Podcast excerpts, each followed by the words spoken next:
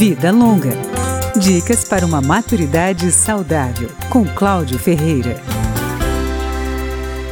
A pandemia do coronavírus afastou muita gente dos postos de vacinação, mesmo com o Programa Nacional de Imunizações disponibilizando vacinas gratuitas.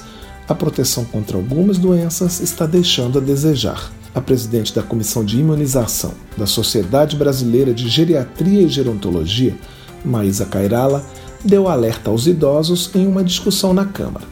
Ela foi categórica a vacinação é aliada do envelhecimento saudável. Um idoso que tem múltiplas comorbidades, principalmente como a gente viu agora na Covid, mas que ele não tem o controle das suas doenças e que ele é então acometido numa maior incidência por doenças infecto-contagiosas, ele piora o que a gente chama de fragilidade, ele se torna um idoso dependente, um idoso com uma pior qualidade de vida, com uma piora funcional. A geriatra lembra que as condições de saúde de boa parte da população não são boas.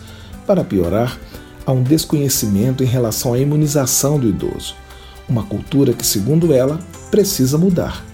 Mas a Cairala ressalta que, principalmente após os 50 anos, a prevenção de doenças traz mais qualidade de vida o idoso deve prestar atenção. Isso se traduz com menor hospitalização, com menor rehospitalização, com melhora da funcionalidade. Ele diminui, então, a necessidade de cuidadores, que é um mercado crescente, cresceu em 500% nos últimos dois anos. Ele necessita melhor necessidade de fisioterapeuta, fonoaudiólogos, etc., essa rede que atende o idoso e certamente ele diminui a mortalidade. A médica afirma que a cultura da vacinação pode ser reforçada com informação unidades básicas de saúde, centros de referência do idoso e instituições de longa permanência podem ser bons veículos para explicar os efeitos, os benefícios e a segurança das vacinas.